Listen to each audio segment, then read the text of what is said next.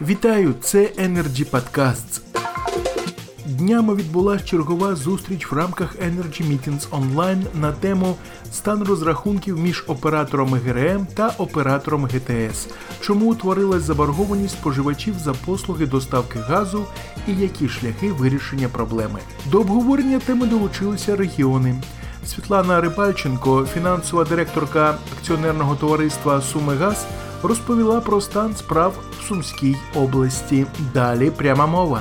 Хочу сказати, що абсолютно не погоджуюсь з керівником оператора ГТС е, з його ствердженням, що газорозподільні компанії е, мають змогу сплачувати за послугу балансування і не хочуть цього робити. І погоджуюсь зі своїми колегами з інших газорозподільних компаній, що головна причина неплатежів – це виключно неможливість газорозподільної компанії впливати на дисципліну розрахунків саме через те, що було введено карантинні обмеження. Для прикладу я приведу по Сумській області 41 тисяча особових рахунків. Це споживачі, які жодної гривні не сплатили за послугу розподілу і продовжують її отримувати, тому що ми не маємо змоги цих споживачів від'єднати від системи газопостачання на підставі карантинних обмежень.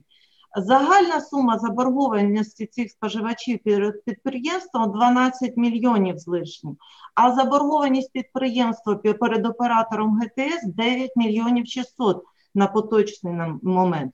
Тобто дайте нам можливість зібрати виручку за послугу балансування і ніякого питання розрахунків з оператором ГТС і від протермінування цих розрахунків його не буде. Введення в дію е, рахунків із спеціальним режимом використання воно абсолютно не вирішує проблему саме через те, що заборгованість підприємств ТКЄ в Сумській області, які мають і використовують спеціальний режим використання по рахункам, вона складає на сьогоднішній момент 25 мільйонів. А при тому, що місячні на замовлена потужність по цим підприємствам 13 мільйонів.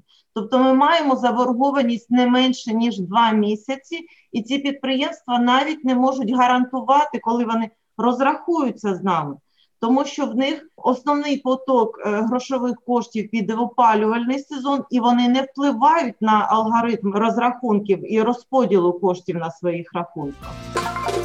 На сьогодні все це були Energy Podcasts. Залишайтесь з нами. Актуальні теми, обговорення, дискусії, пошук компромісів. Ми завжди у епіцентрі найважливіших подій. Energy Club. пряма комунікація енергії.